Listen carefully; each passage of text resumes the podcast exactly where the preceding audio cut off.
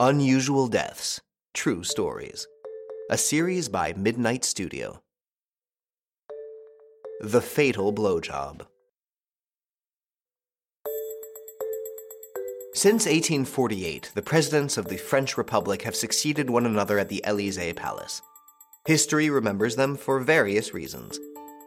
Felix Faure marked history by his completely original, unexpected, and salacious death. Because ultimately, to be killed by fellatio is already quite improbable, but for a president of the Republic to die that way, it's so absurd, so outlandish.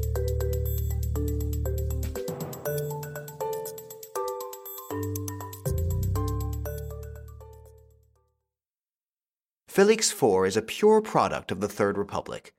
Of modest origin, he starts out as a tanner and ends up president. He appreciates pomp and elegance, which earns him the nickname President Soleil in the press. He also appreciates the young ladies that his position as leader provides him with at will.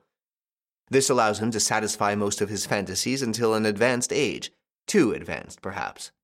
It is necessary to know how to settle down with time.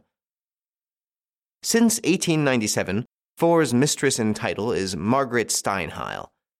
She is married to a painter who was commissioned by the president. But it isn't to talk about painting that the head of state makes his appointments with Meg, as he calls her in private. The talents of the young woman, 28 years Faure's junior, are not of the kind that one exhibits. On February 16, 1899, the president requests Meg to join him as usual in the Blue Salon on the first floor of the Elysee Palace. She knows how to please her Felix. But at his age, even the quinine based aphrodisiac he swallows before each of the vivacious young woman's visits isn't always enough. While his mistress performs fellatio, the president starts to feel ill. His heart races but this time, love doesn't have anything to do with it.